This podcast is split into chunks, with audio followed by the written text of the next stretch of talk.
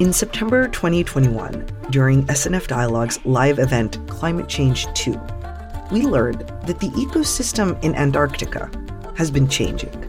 The ice free areas have increased, as has the vegetation and sea temperatures. So, after a year of massive floods, wildfires, and extreme weather across the globe, we wanted to know what's going on down there now. We turned to Professor Carlo Barbante. He's the director of Italy's Institute of Polar Sciences and a professor at Ca' Foscari University in Venice. He's been going on expeditions to Antarctica for over 30 years. We talked about the changes he's seen, his work with ice cores, and why he's still an optimist on climate change. I'm Phoebe Fronista, a journalist with the SNF Dialogues Initiative, and this is the SNF Dialogues Podcast. Welcome to SNF Dialogues, Professor. Thank you very much. Pleasure and honor. Let's get straight to it. You've you've written a book on Antarctica, you've been on expeditions there, and that's that's something only a few humans have had the chance to experience. Can you describe Antarctica to us? Tell us a little bit what it's like and what kind of changes have you observed? First time I've been in Antarctica about 30 years ago. When I came back and I stepped my feet into the into the plane, the first things I thought is, how can I go back here? Uh, so just to give you the idea that you fall in love with the continent because of this of its uh, loneliness, the, the fact it is so so wild, so remote, and when you are there, you simply need to to think to yourself. I mean, there is no nothing and no radio, no no media around you that uh, uh, uh, impose you what to think about. You simply have to survive there, and uh, that's the most uh, the most important thing. Antarctica, Antarctica, and polar region in general are extraordinary parts of our con- of our uh, planet because because of many reasons. I mean, I think first of all they are vulnerable, and what is happening in terms of of global warming is affecting dramatically polar region with melting continental ice and therefore increasing sea level rise, melting of the of the of the sea ice, which is another uh, very important thing, uh, especially in the Arctic, and uh, of course loss in biodiversity, especially in, in Arctic and in, in Antarctica as well. Uh, Ross Sea is the, largest marine protected area uh, where we have a gigantic variety of biodiversity. So that's an, an important thing. And uh, the second point is that uh, I say uh, what is happening in polar region doesn't stay in polar region, but it affect with uh, with changes in uh, ocean and atmospheric circulation also uh, continents which are at lower latitudes, and we are experiencing these extreme events and, and things that are dramatically affecting in these days also in Italy, for instance, uh, with uh, with huge storms and things like this. This imbalance in uh, in the heat balance is is extremely important, and we have to carefully consider. And the third reason why polar regions are so important is that because we can get a lot of information out of there, uh, especially about our past. There is a lot of uh, our past in our future, and so, from the information we retrieve from uh, archives, such as ice cores, I think we can understand better how climate works today, how climate did work in the past, and how climate will evolve into the future. So, these are the three main reasons why uh, polar regions are so important. And have there been observable changes in, in these 30 years that you've been going there? Oh yeah, of course, uh, especially in the Arctic, more than in Antarctica, I would say. But even in the in Antarctica, you really feel uh, things changes in terms of uh, in some part of Antarctica about uh, ice melting or changes in the behavior of animals as well. Uh, but if you go and if you travel north and in Greenland or Svalbard archipelago, you have a clear evidence or that the ice is literally disappearing under your feet.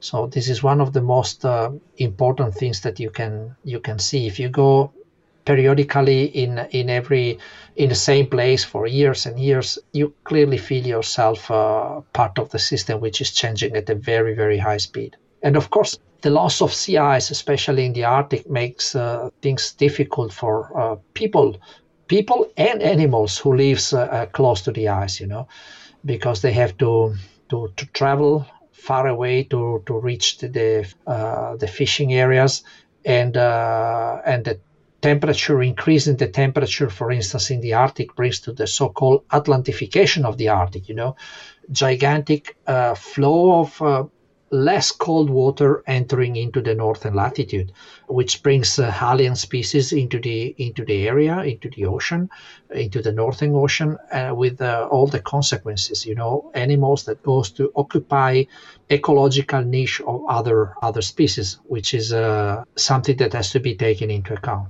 Is that what's happening in Antarctica as well, or is it warming in a different way?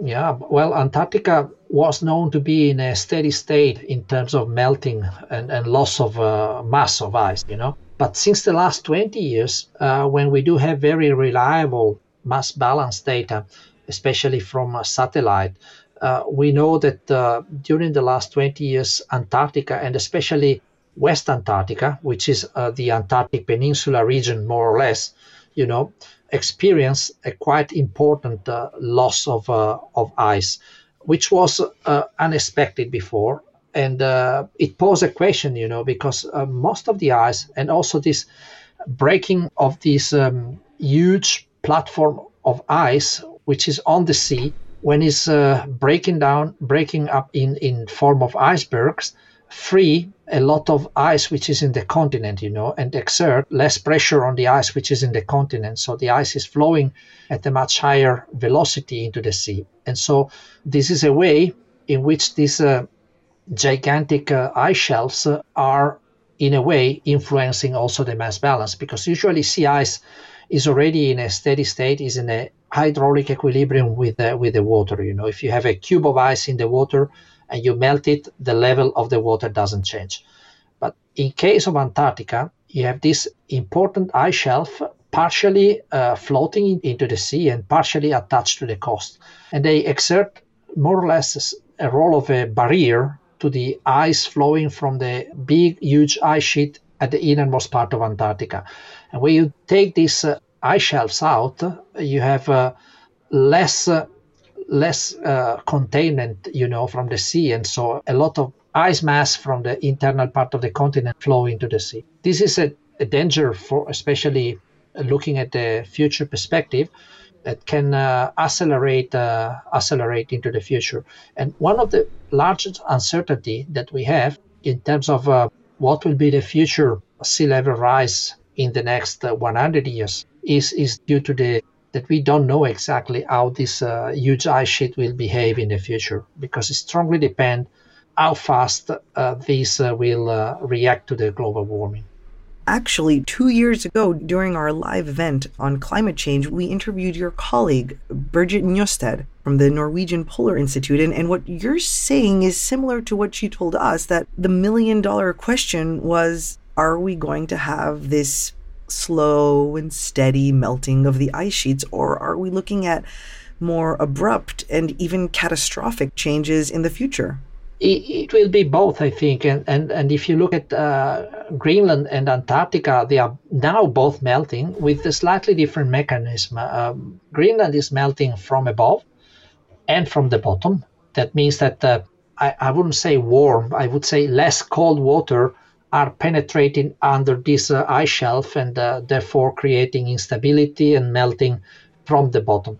In Antarctica, most of the melting is happening from the bottom, so creating instability on these ice shelves and therefore removing the containment of this uh, large uh, uh, ice sheet which is inland you know and when you take this huge iceberg away the velocity of the ice sheet increase and therefore that can be a real danger. So is a is a slow but sometimes it can be fast process. That's the reason why we think about these high impact, low uh, probability events, but because we, we don't know everything at the moment.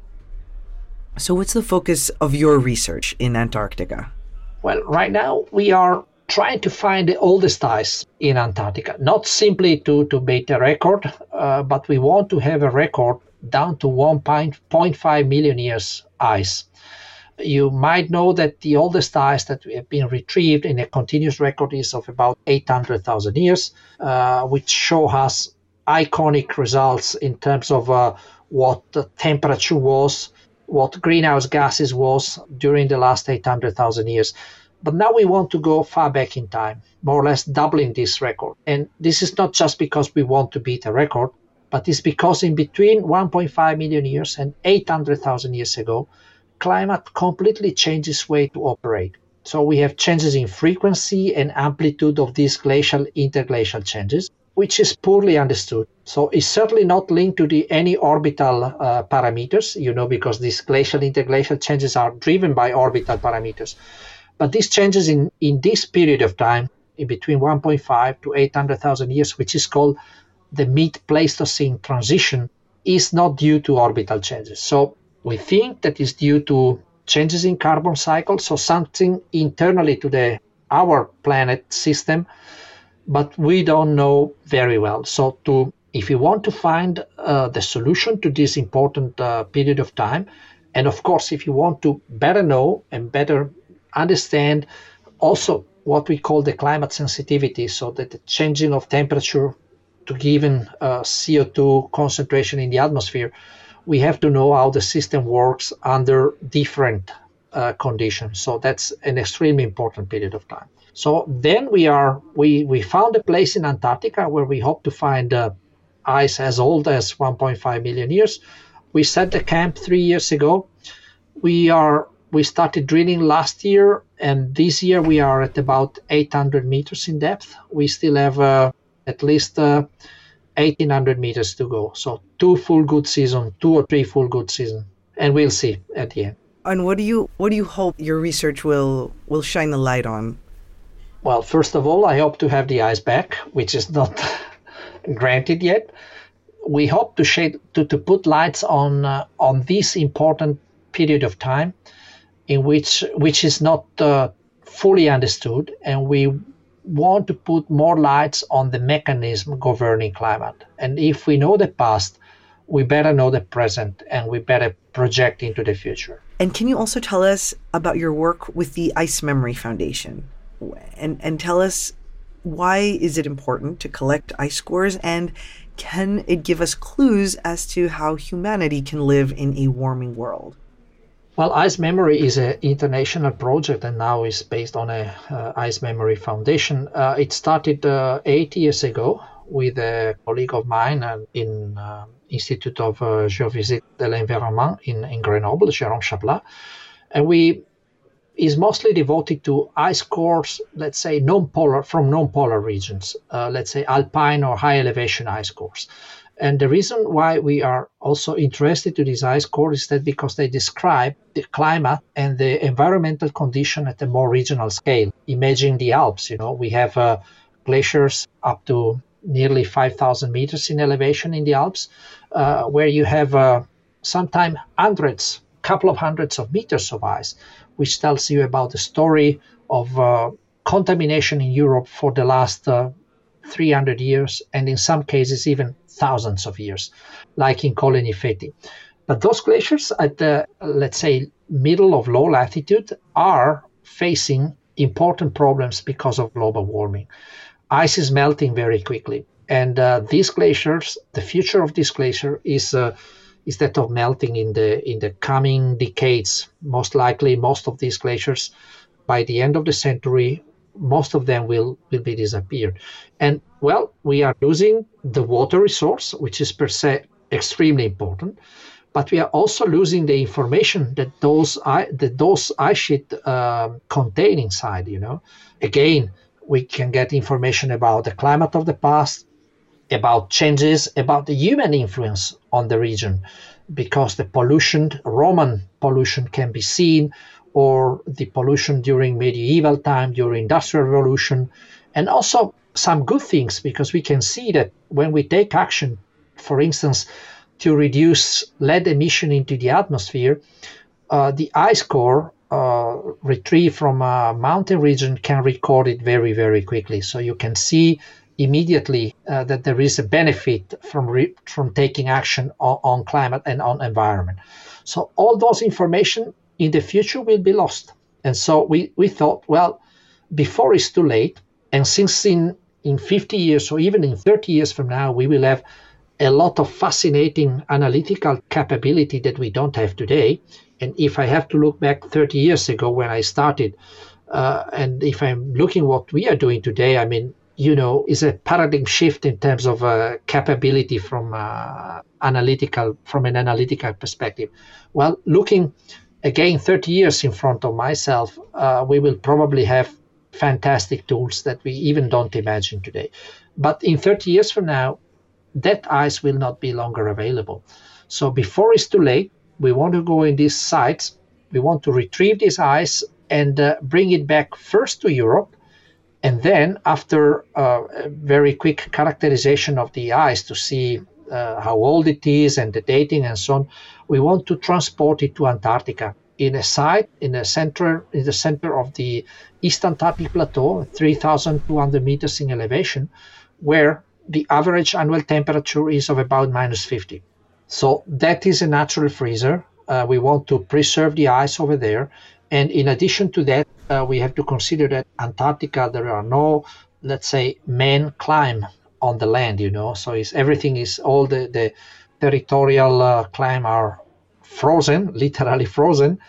And so we want to keep it uh, for the future of the science you know. Tomorrow there will be smarter scientists better technologies but there will be no ice in the mountain. So if they want to go and do analysis they have to go there in this uh, archive that we are setting up.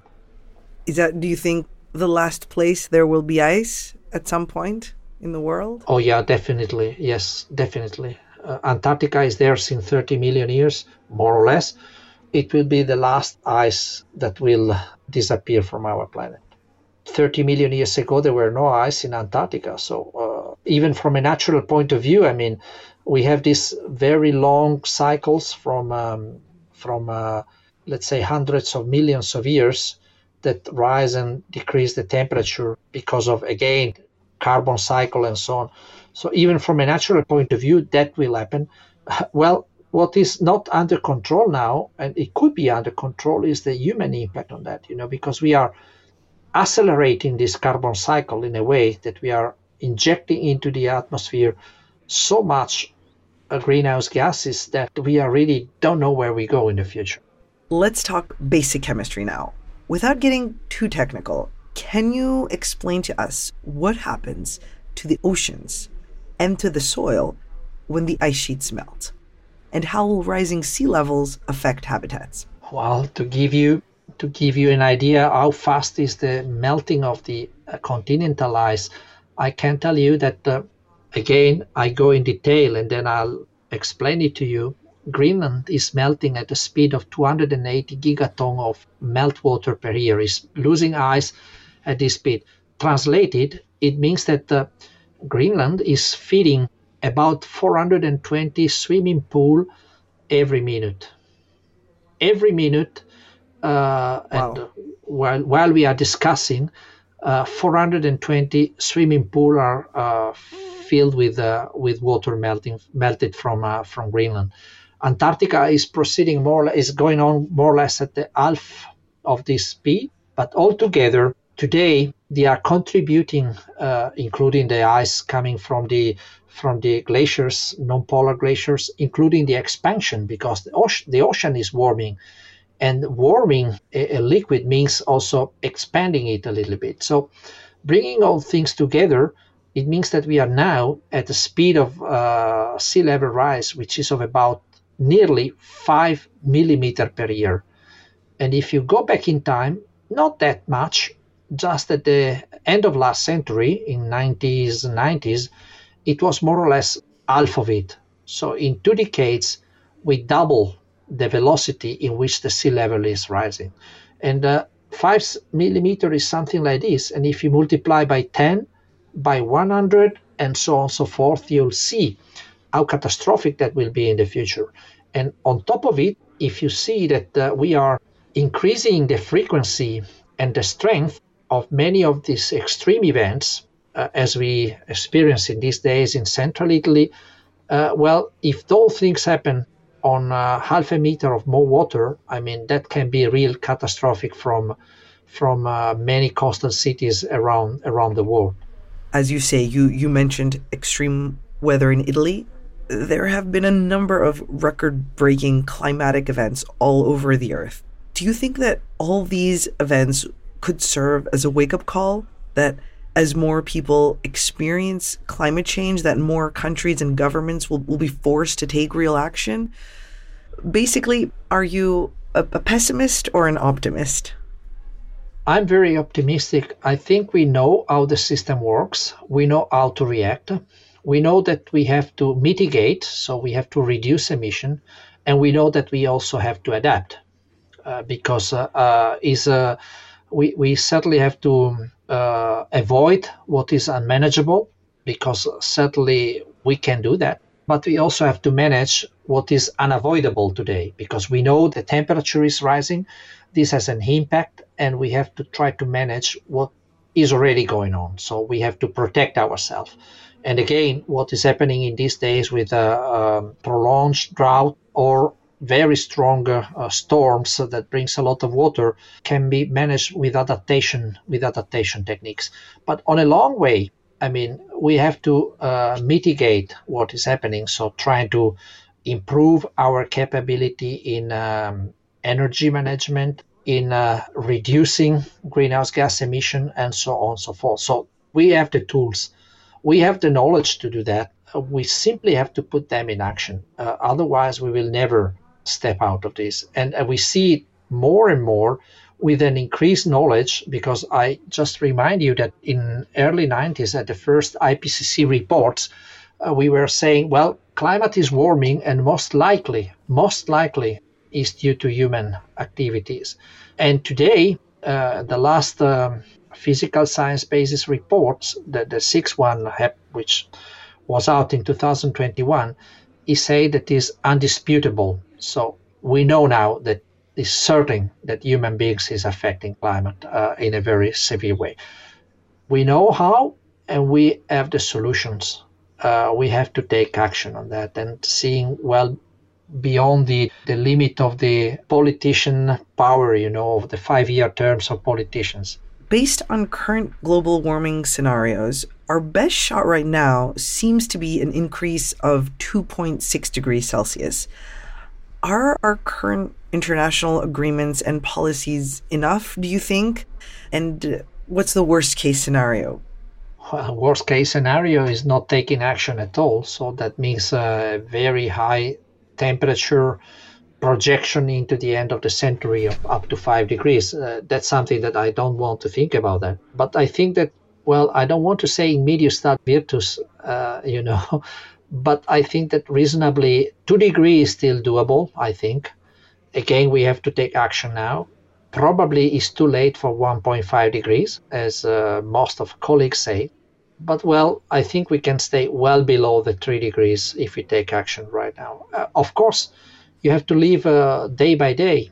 You know, two years ago, war in between Russia and Ukraine was probably not foreseen at all, or well, at least not for for us, uh, these and and the global economic crisis was far away, and energy crisis was far away. So I think we have to take action on that, and I think that this crisis tells us that we can do uh, and we can install a lot of uh, renewable energy on a short uh, on a short time. So that's the direction probably have accelerated in some in some way the transition toward the energy transition toward renewable. Thank you so much, Professor, for making the time to speak with us today. And thank you very much for hosting me in this uh, nice podcast. SNF Dialogues is an initiative created by the Stavros Niarchos Foundation. It is curated and moderated by Anna Kinthia Buzdoukou and is held through journalism nonprofit IMED. For more, visit snfdialogues.org.